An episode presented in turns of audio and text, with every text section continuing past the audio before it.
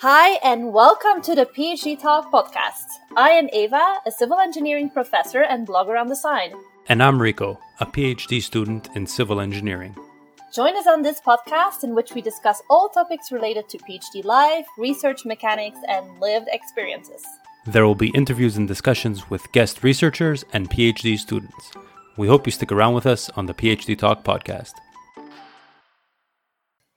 Welcome to today's episode of the PhD Talk podcast. Today, in episode 5, we are going to talk on 2020 in review. And early 2021, we will have a goals and uh, plans for 2021 session as well. Actually, in going through our achievements, or so to speak, of this year, which turned out to be different than we originally thought because of the pandemic, we found that there was quite some food for discussion in there. So we decided to make this an episode in itself instead of reflecting on 2020 and already looking towards 2021. So with that said, we wanted to look at both some updates on our research or achievements in our research in 2020 and the effect of the pandemic on that, as well as our personal projects. So let's start with the research progress and possible delays because of the pandemic. Rico, can you tell us a little bit about how the pandemic has influenced your research and what you have been able to do and what not. Yeah, absolutely. So I've been really lucky in that, unlike a lot of people, I was able to finish the majority of my testing prior to the lockdown in March due to the pandemic. And so we had tested most of our test specimens. And then the only remaining one, we were able to get back into the lab in June. So luckily for me, I have been doing most of my work from home, and you know that's what I would have been doing otherwise. So I'm very lucky that I wasn't uh, too much affected in that regard. And what about you, Eva? Was your research uh, much affected by that?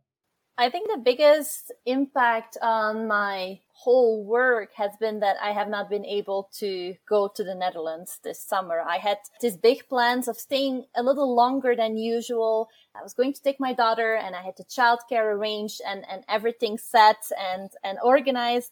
And then all those plans folded. So I think in terms of research, that has been the biggest impact. We were originally planning to start experiments on slab specimens in the laboratory in the summer when I would be there, but that has been delayed because of the lockdowns, etc. So that has been a major delay but then in terms of positive impact, I was contacted at some point uh, at the beginning of the pandemic to see if I would be interested in writing an article on how the pandemic has influenced academic parents. And uh, I gave it some thought and uh, reached out to a number of colleagues internationally and we set up a study, collected data and hope to submit the article before the end of the year. So that has been an opportunity that came out of this that otherwise would not have happened.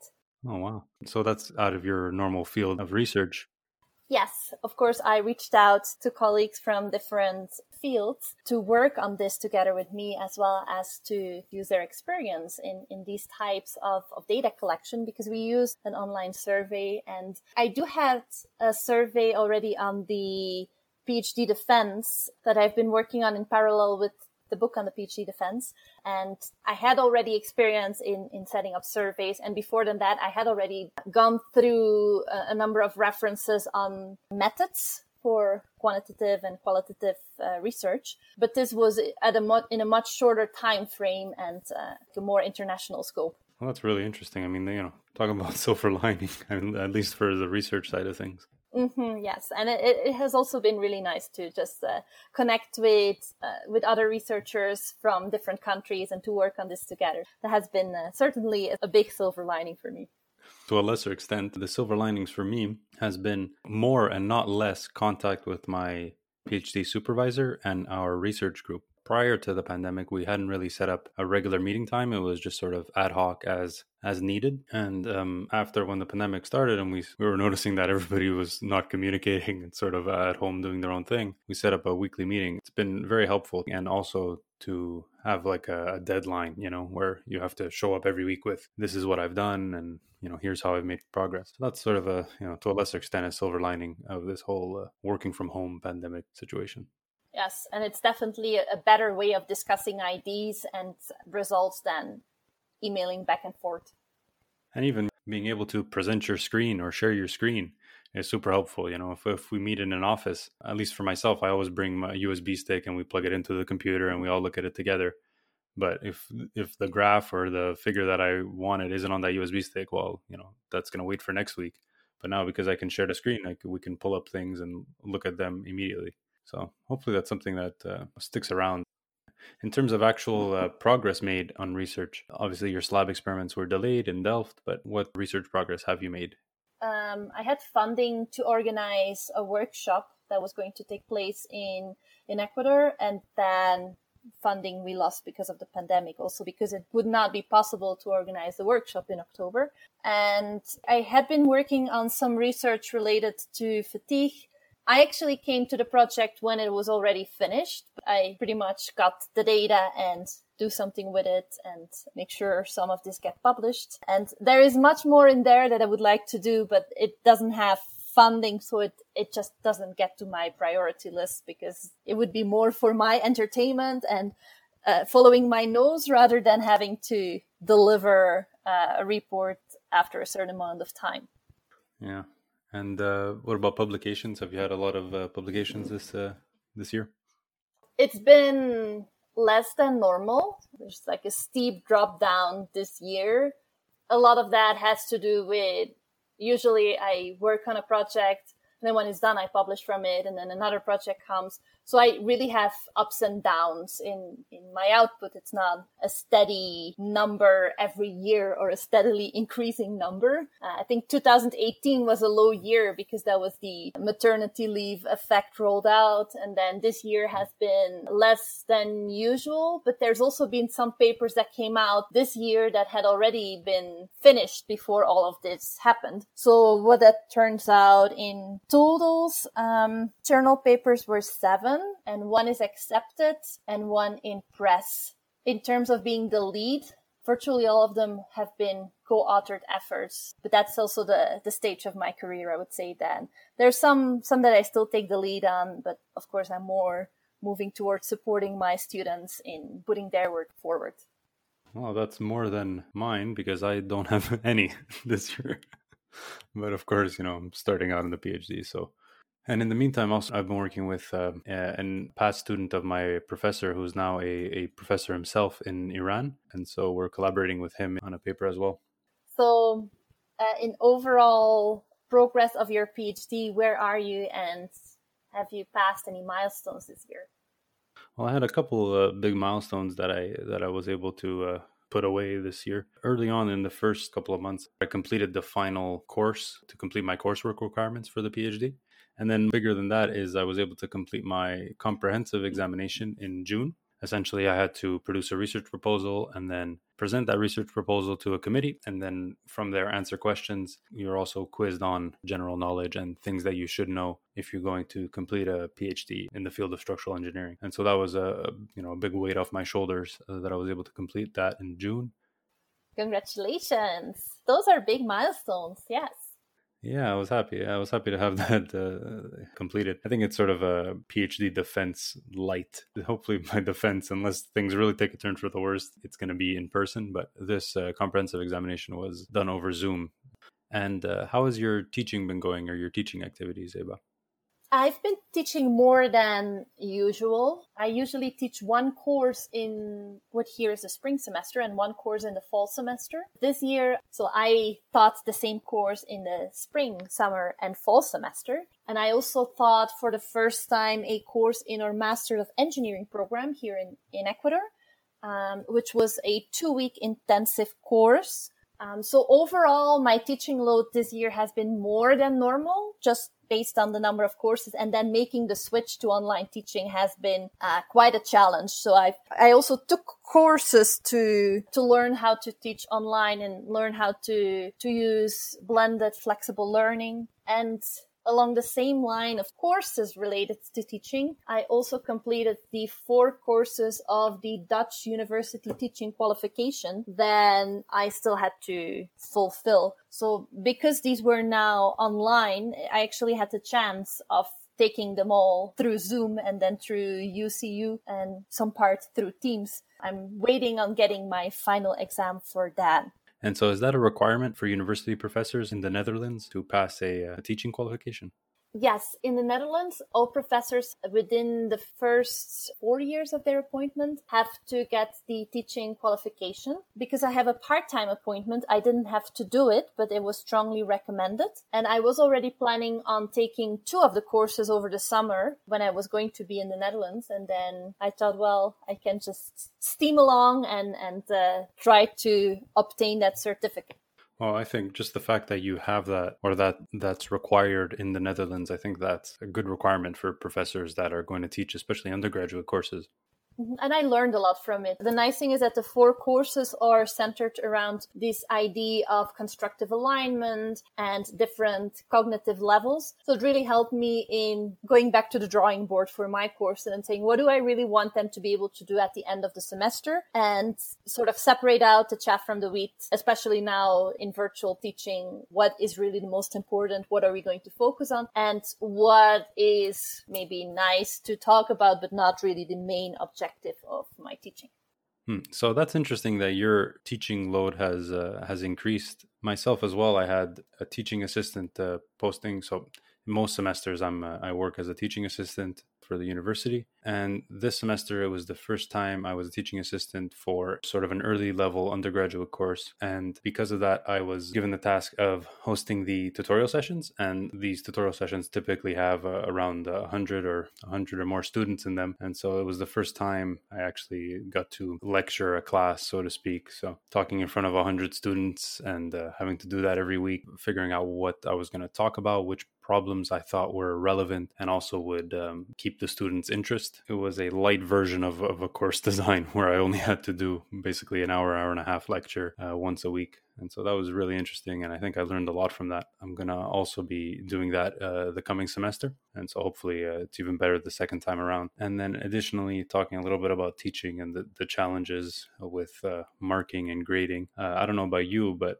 I've noticed a lot more questions from students teaching remotely because obviously they email the professors, and I'm sure the professors have been overwhelmed with emails. But even as a teaching assistant, the, the amount of emails, I think students are becoming more comfortable uh, emailing rather than waiting for office hours. And so uh, lots and lots of questions, which is a blessing and a curse for the students because obviously they have better access to the professor and the teaching assistants. But at the same time, I think something that maybe a student would have uh, struggled with on their own and figured out on their own and maybe benefited from that. Now they're more likely to ask that question instead of trying to figure it out on your own. Do you have any thoughts about this, about um, the, the greater number of student emails and questions?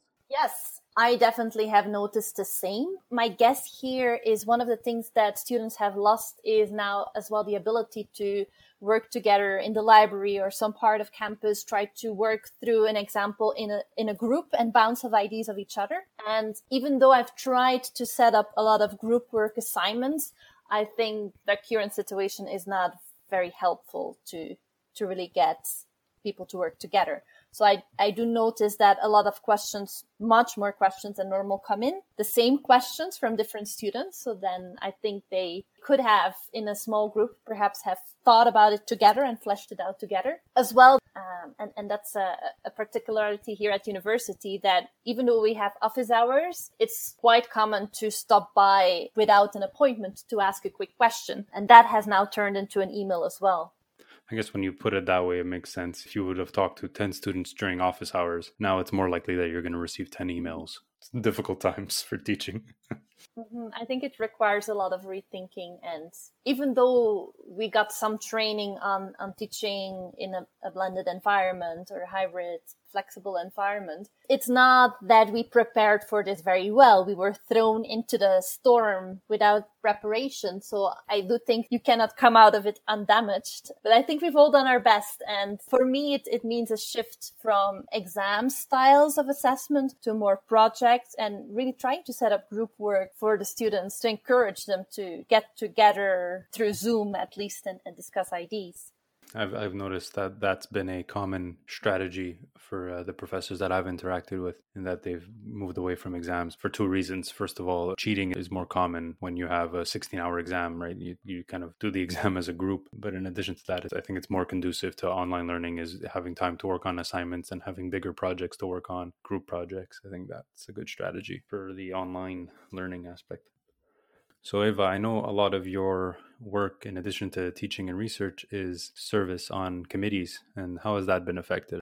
Probably we need a little bit of explanation here on the type of committees that I mean. These are really technical committees, so part of technical societies and not university committees. So I am not that much involved with any university committees, uh, but I am involved with a number of technical committees. And I think that's very much typical for engineering professors is that we really want to turn our research into practice. So we work together with people from industry and governments, typically in the development of documents, codes and regulations and that. So with that said, I have done a fair amount of committee work for the American Concrete Institute, the ACI. We put together a special publication on torsion design examples. And in a number of committees that I serve on, we are working on these types of documents. So I'm currently working on three different documents for the ACI. And then the other society that I'm involved with, so to say, is the TRB, the Transportation Research Board, where I was involved last year with the development of a document on, on bridge load testing. And this year, sort of to disseminate our findings and, and our recommendations, we did a number of workshops. We did actually a workshop at the conference in, in January when that was still uh, taking place in, in Washington. And then we had planned two webinars. And well, when we planned them, we were pre pandemic. And then it turned out that these webinars were very well attended because webinars became a bigger thing this year along the same lines in what is editorial work. I'm taking the lead as the chief review editor of the May 2021 issue of the Structural Engineering International Journal, which is the journal of the IABSE, the International Association for Bridge and Structural Engineering. And that issue of May 2021 is going to have, or at least the part that I'm taking the lead on is really recent research and projects in Belgium and the Netherlands. So that ties in with uh, a conference that will be in Belgium. And since I'm on the editorial board of that journal and I'm the Belgian working in the Netherlands there, I kind of volunteered to, to take the lead on that. And within my work here at University in Ecuador, I am the editor in chief of the journal that is ACI Avances. That's Avances en Ciencias e Ingenierías. It's a journal of our university on science and engineering. And this is very typical of universities in this part of the world that they have their own journals. So there's not that much publication by the big publishers, um, but there's a lot of push for open science and open access publishing from the university. So the universities provide the infrastructure for having a small journal. And we have this journal of uh, a number of journals within our university is this journal of science and engineering that publishes both in Spanish and English. And being the uh, editor in chief of a smaller journal means I, I pretty much see everything from submission and uh, plagiarism checks of a certain article all the way through review and revisions to the, the part that an editor sometimes of a larger journal doesn't see, which is the production stage of the paper. I don't do the actual copy editing, but I oversee the copy editing and I oversee the actual layout design of the final journal. So I'm involved at all stages there. Okay, so I didn't know that that was a typical thing in uh, universities, I guess, in, in Latin and South America to have university journals like published from your university. That's super interesting.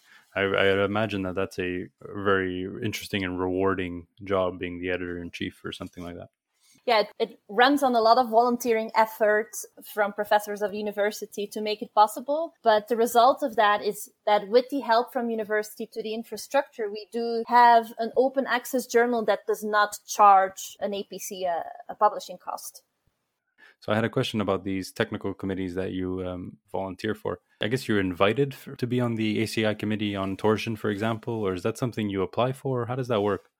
Uh, in my case, I have to kind of dig in my memories. My first involvement with any ACI committee, it was actually parallel for two committees. One is the database, uh, SHEAR databases. And I remember the former chair of the committee giving a presentation at another conference saying that they would need help with people checking the database. So afterwards, I sent him an email saying, well, I'd be happy to help out with that. And that's how I, I got involved with that committee. And around the same time, there was a call for papers for a special publication on slabs that I had written an abstract for and then gave a presentation and then wrote the paper for the special publication. And uh, as I started to travel more often to ACI, I was approached by the chair of that committee asking if I would be interested to join their meetings and because he had seen my work that I had presented during the session that was attached to that special publication.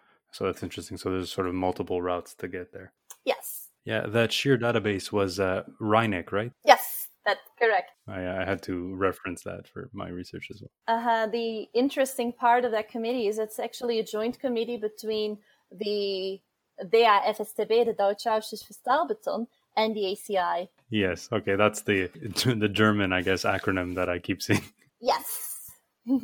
okay how have the students that you supervise how have they been faring? So i supervise anything from graduation projects of the bachelor's degree here in ecuador to phd students. And i've definitely seen an uptick in the amount of students that i supervise. I was recently looking back at my online calendar seeing what my days looked like early 2019 and uh, what they look like today with uh, the number of supervision meetings that I have. So there's definitely been an increase there over the last year and a half. In terms how they fared through the pandemic, I would say that each student individually, depending on their personal situation and where they are in their research and whether they are international students, which makes it harder not being able to see family or if they are in the country where they're from in terms of the actual supervision, I was already supervising remotely before than that. I think it's made some of the committee meetings easier with everybody connecting through Zoom and not me having to say, Hey, don't forget, I will be connecting through WebEx and please go to one of these meeting rooms uh, that have the facilities for me actually being able to hear the full discussion, which often was uh, an issue with mostly for the master thesis students because we um, supervise them as a committee and we typically have the progress meetings with the entire committee for the PhD students, before the pandemic started co-supervising a number of students internationally, one of them from our neighbor to the north, Colombia, who came to spend a full semester with me in Quito. But actually that was the spring semester and we met a few times on campus and then he actually got stuck in the place that he was renting for his stay and I at my home and being, what is it, three kilometers apart talking through Zoom. That's super unfortunate for that student. Yes, and also in, in terms of not having the chance to, to go see much of the country and all of that, just getting stuck in a in a rented room for a, a couple of months on end. Yeah, I can give a, a, a quick breakdown of funding. Most of my funding at the moment are the two big projects on load testing that are running and that will run for a number of years. Um, but I've also been working on European funding and one proposal got rejected. Uh, one is in review and I have one uh, proposal with funding from the United Kingdom that is to be submitted. So we'll see how that goes. Yeah, for myself, I don't do much funding applications, but uh, we've been applying to some uh, scholarships. We have the provincial and the federal one here in Canada for engineering, and then there's also the the ACI scholarship that I uh, applied for this year. And and that funding is to cover travel, or that is mostly to cover additional expenses. How does those scholarships work? Uh, yeah, so those types of scholarships, those are um, just for your expenses. So not contingent on funding travel or research. They're just sort of a stipend to cover your tuition and your living expenses. In terms of travel expenses, hopefully once we have a reason to travel and hopefully I get to submit a paper to some conference somewhere and I get to travel there, there's additional uh, travel uh, bursaries that you can apply for. In addition to that, if you are to travel to conduct research as opposed to presenting at a conference, there's scholarships available for that. And in fact, I, I have to check this, but for the university, I have a, a certain amount that was allotted for this type of travel. Well, fingers crossed. Yeah, and other things that have been affected. I'm just looking at my my sort of my year in review. Uh, I'm involved with this team. It's a, um, a not for profit organization called Engineers in Action. What they do is the branch of it that I'm involved with is constructing footbridges in Eswatini. It's a country within South Africa, so it's uh, completely enclosed by South Africa, Eswatini. They conduct footbridges in isolated uh, regions for isolated communities, give those communities access to essential resources like education, access to markets, and that sort of thing. And uh, we have a student chapter at McGill that was started, I believe it was 2018, and they had asked me to to be involved as sort of a, a mentor advisor sort of role. And uh, they had completed one bridge in 2019, and then they were all set for their one uh, in 2020, uh, and then of course the pandemic hit and that got derailed, and so now they're gearing up for um, a, uh, bridge construction project in 2021. And so the students design and then travel to the location to build the bridge, and they also also have, uh, in addition to working in Eswatini, they work in Bolivia as well. It was bad because they raised money to be able to travel and that sort of thing, and then a wrench got thrown in those plans. So that is for research progress and teaching and everything related to work. Uh, how about personal life and projects? Have you picked up any new interests during the pandemic? Have you done anything that you otherwise would not have done? And how has the pandemic shifted that? In terms of things I wouldn't have done, not really. But what I've been trying to do, uh, and I started this basically last year, is every month I'll pick a new skill that uh, I want to pick up or uh, something interesting that I want to learn more about and try and work on that for 30 days or uh, obviously some skills take longer than that but this year i'll give you the, the, the quick rundown and uh, it's sort of an eclectic mix of things. The most recent one of which is uh, I've been trying to play chess and become a little bit of a better chess player, and that's of course because I watched The Queen's Gambit on Netflix and got really into chess for this month. Uh, and other hobbies, uh, I took a classical music course because I felt that I didn't have much appreciation for classical music, and it's such a broad topic, and there's so much beautiful music out there that I feel like sometimes you need to have a little bit of an introduction to it. Um, and other ones, you know, language learning. I've been trying to improve my Italian Italian, and my fiance speaks Greek, so I've been trying to improve my Greek, not with much success, mind you. Uh, doing a lot more cooking.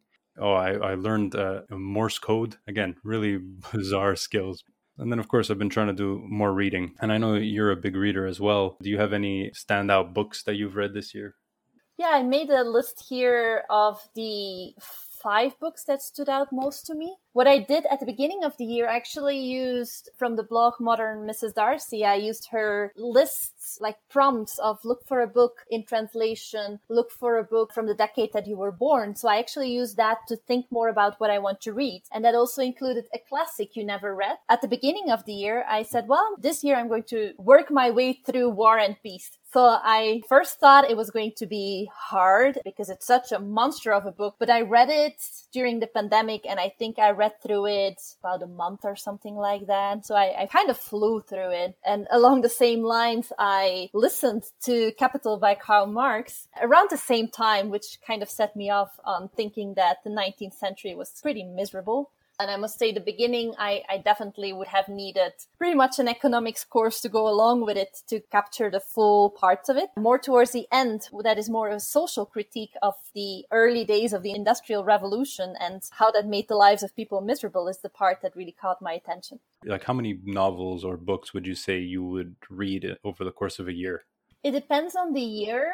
I think I'm at 60 plus this year, and it was a little more last year. And there's been one standout year, 2014, when I made it to over 100 books. But typically, it's a, a little over a book a week. Wow, okay. And how do you manage that? You don't do speed reading or anything like that? Is it just you don't watch TV, instead you'll be reading or? I read to unwind before bed and I always have a number of books going on at the same time. I read a lot digitally, so I have a, an e-reader that I use for a lot of my reading, which right now is as well a blessing because I can't really get to a bookstore and definitely cannot get to buy Dutch language books here in Ecuador. So that has been very helpful. I've seen once I started to read on an e-reader, I did start to read more. And I have the e-reader app on my phone. So when I find myself stuck somewhere for a little while, and I don't have my e-reader with me, I will pull up the book and read on my phone.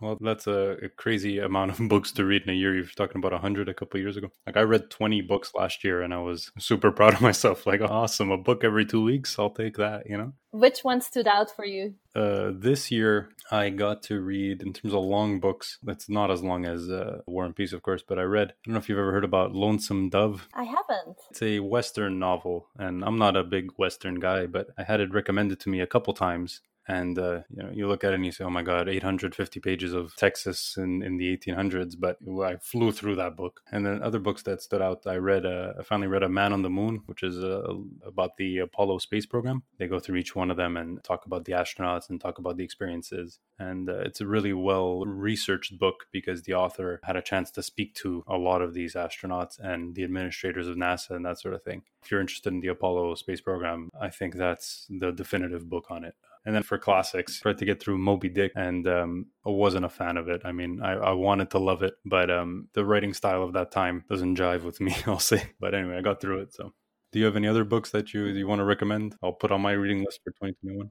Uh, yeah, I have three novels that I selected here as what stood out. There is White Teeth by Zadie Smith. That one was on my list of a debut no- novel to read. Uh, it's a book about the stories of immigrants in the United Kingdom. Then there is The Overstory by Richard Powers, which the overarching theme is trees and it's the life of different people who somehow have to do with trees. And then at the end, it all comes together, which I thought a very interesting structure. And I also was really into the storylines themselves. And one of the things that I did this year, which I usually don't do, is to reread a book that I read before um, which was also on this list of things of 20 books to select. So I reread Fates and Furies by Lauren Groff. And I also, at the second time reading the book, I got some new insights there. There's always more books that I want to read and, and carving out time to reread something that I've read before. Somehow I feel like I could be reading something new, but then I got new insights on something I read before. We should do an episode where we read the same book and sort of do a discussion on it.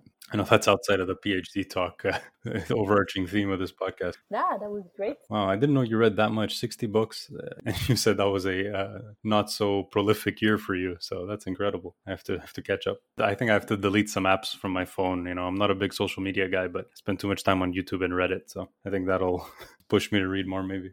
I must say I don't watch TV, so my way of unwinding at night is reading or anything that's online courses or learning things. And uh, what about fitness related goals? It's been a tough year for fitness, but have you achieved what you wanted to achieve?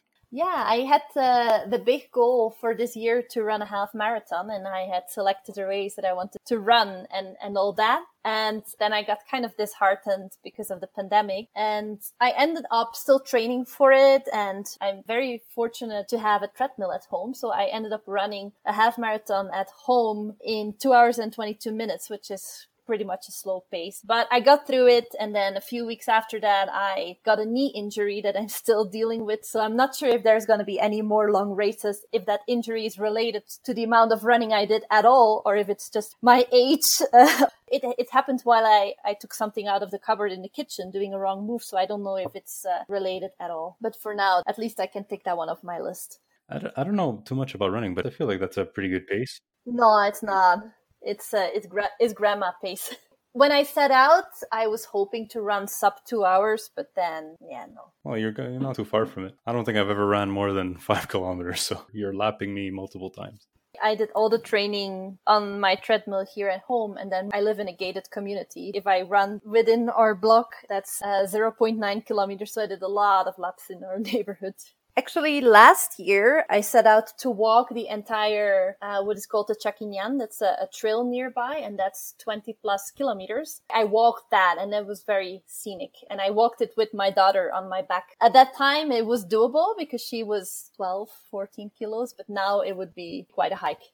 My fitness activity of choice in the past has been soccer, but um, organized sports were a bit difficult uh, during the pandemic, obviously. And then my second one is uh, powerlifting. Or um, training at the gym essentially, but trying to maximize your one rep max in uh, the bench press, the squat, and the deadlift. And that also the gyms closed down pretty early, and so that kind of put a damper on things. And I'm in a condo, so uh, there's no way I could uh, buy a bench press, and I think my fiance wouldn't be happy with me if I put that in the middle of our living room. Yeah, or your downstairs neighbors if you drop the weight. Oh yeah, exactly. They're, they're gonna have a drywall falling off their ceiling, so it's too bad to lose that time. But one thing that I have gotten into a lot more is uh, cycling, and so I bought a bike, and uh, I really got into that for a while, and uh, I'm still into that now. It's colder, but as soon as it warms up again, I'm going to get back on the bike. In Montreal, we have a mountain in the middle of the the island called Mount Royal, so it's nice to have uh, something where you get to see the city and uh, also get some exercise in. So I've been really enjoying that.